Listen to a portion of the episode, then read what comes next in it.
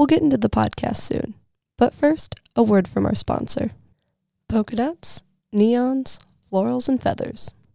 You've got the fashion sense to stay with the 2020 trends, but you can't forget about your eyewear.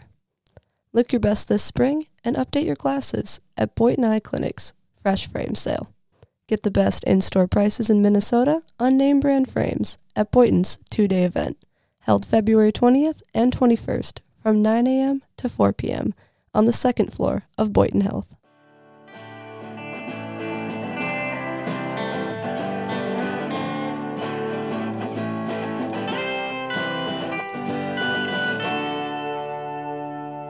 Last Friday, hundreds of people gathered at the Minneapolis American Indian Center to march for murdered and missing Indigenous women. Jasmine Snow, a daily reporter, and I had the privilege to attend the march. Jasmine's here in the studio with me today to talk about it. Hey, Jasmine. Hi, Natalie. Thank you for joining me here today. Thank you for having me. On Friday, people took to the streets. They sang songs and marched to show support for missing and murdered Indigenous women. This is the fourth year a march like this has been held in Minneapolis for these women.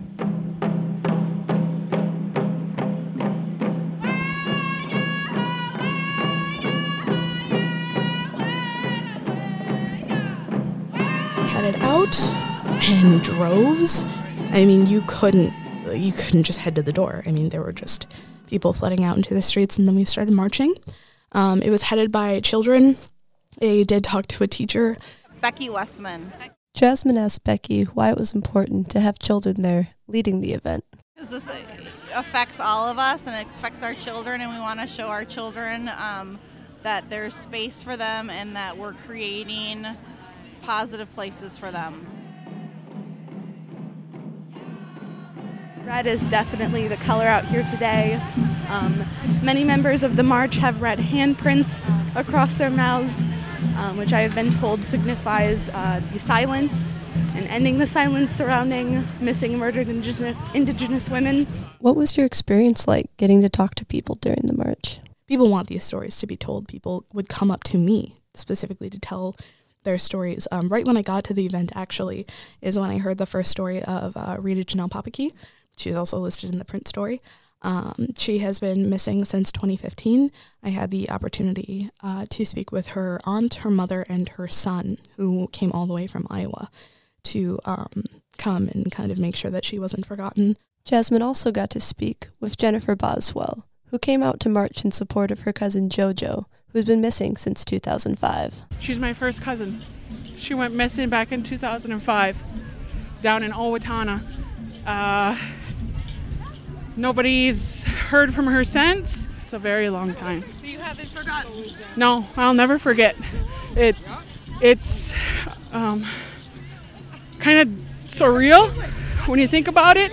I mean, time goes on and time goes on, but she'll never be forgotten from our family. Yeah, so the march was held for missing and murdered Indigenous women and people. And in the story you wrote for it, there was a report that you mentioned about how only 116 of the 5,712 reported cases of missing or murdered Indigenous women were logged into the Department of Justice database back in 2016. Based on the reporting you did, why do you think this issue is so underreported? So I think there are a lot of factors. Um, I specifically talked with um, an organizer from the um, American Indian Women Sexual Assault Coalition. Um, her name is Christine Davidson. Uh, she is listed in the story. Um, and we talked about, you know, there is kind of that um, sexual assault is already something, violence and murder, that's already something against women that is underreported anyway for anyone.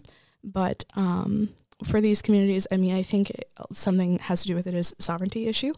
Um, Christine and I talked about that a little bit. How there is uh, sovereignty between like on reservations, like coming into the United States jurisdiction, um, and how that could lead to a lot of issues reporting.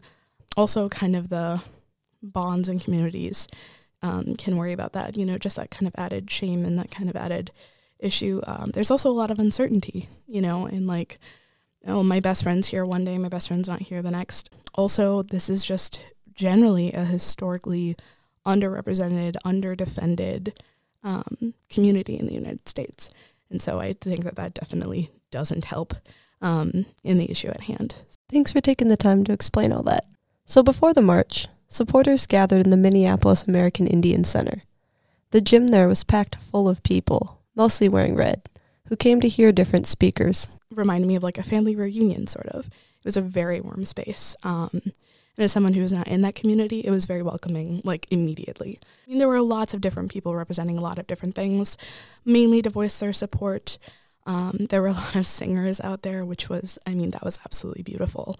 Um, the room just kind of went out and it was just very quiet, and then the music started, and I mean, you just felt so connected to the people around you. People gathered at the center heard from speakers like Lieutenant Governor Peggy Flanagan, a citizen of the White Earth Nation of Ojibwe. And I look forward to the day when we gather in this same room and we can say that every single woman, every single girl, every single member of our Two Spirit community has been protected. That there is no longer this epidemic, and we are here to simply dance and march and celebrate. But until that day, we're going to keep showing up and we're going to keep doing the work. While out marching later that day, Jasmine had the opportunity to speak with Lieutenant Governor Flanagan. Uh, we have an epidemic of missing, murdered Indigenous women and girls and Two Spirit community members, and it has to stop. And that's why we're here to make sure that our Native women are seen, heard, and valued. So, for this reporting, you went to this march. You just went into the middle of it and got to talk to all these people and hear these stories. What was that like for you, being in that space and meeting all these people and just being there during this really powerful moment? Um, first and foremost, it was an honor and a privilege to be allowed into this space.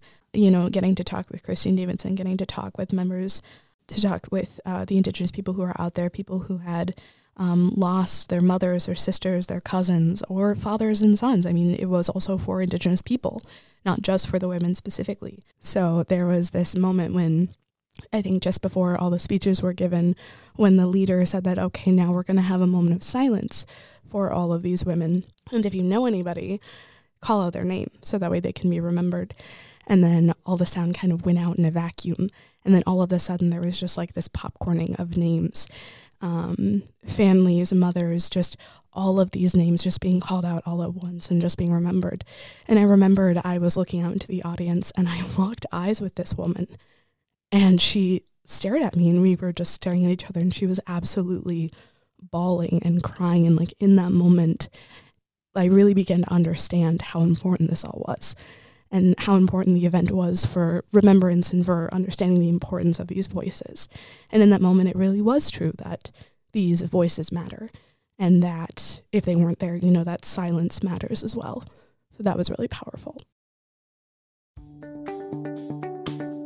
And here's what else you need to know today. A University of Minnesota report found that online classes cost about as much as in person courses. The report was mandated by legislature last session, and Senate Higher Education Committee member Senator Gregory Clausen said he plans to hold hearings to discuss potential further expansion into online education with the committee. Last week, the university's Board of Regents approved a resolution to move forward on a plan that would involve purchasing a significant chunk of land near East Bank on campus. Called the East Gateway Project, the plan encompasses buildings that currently house restaurants like Stub & Herbs and Raising Cane's. The project envisions using that space to increase public areas, green space, improved infrastructure, and added commercial and residential uses. And remember, as mentioned in the beginning, make sure to get down to Boynton for their two day fresh frame sale where you can upgrade to some name brand glasses for a price you won't get anywhere else. This is happening on February 20th to the 21st, 9 a.m. to 4 p.m. on the second floor of Boynton Health Clinic. Visit boynton.umn.edu forward slash iClinic for more details. At Boynton Health on Instagram, Facebook, and Twitter. That's it for today, folks. See you next week.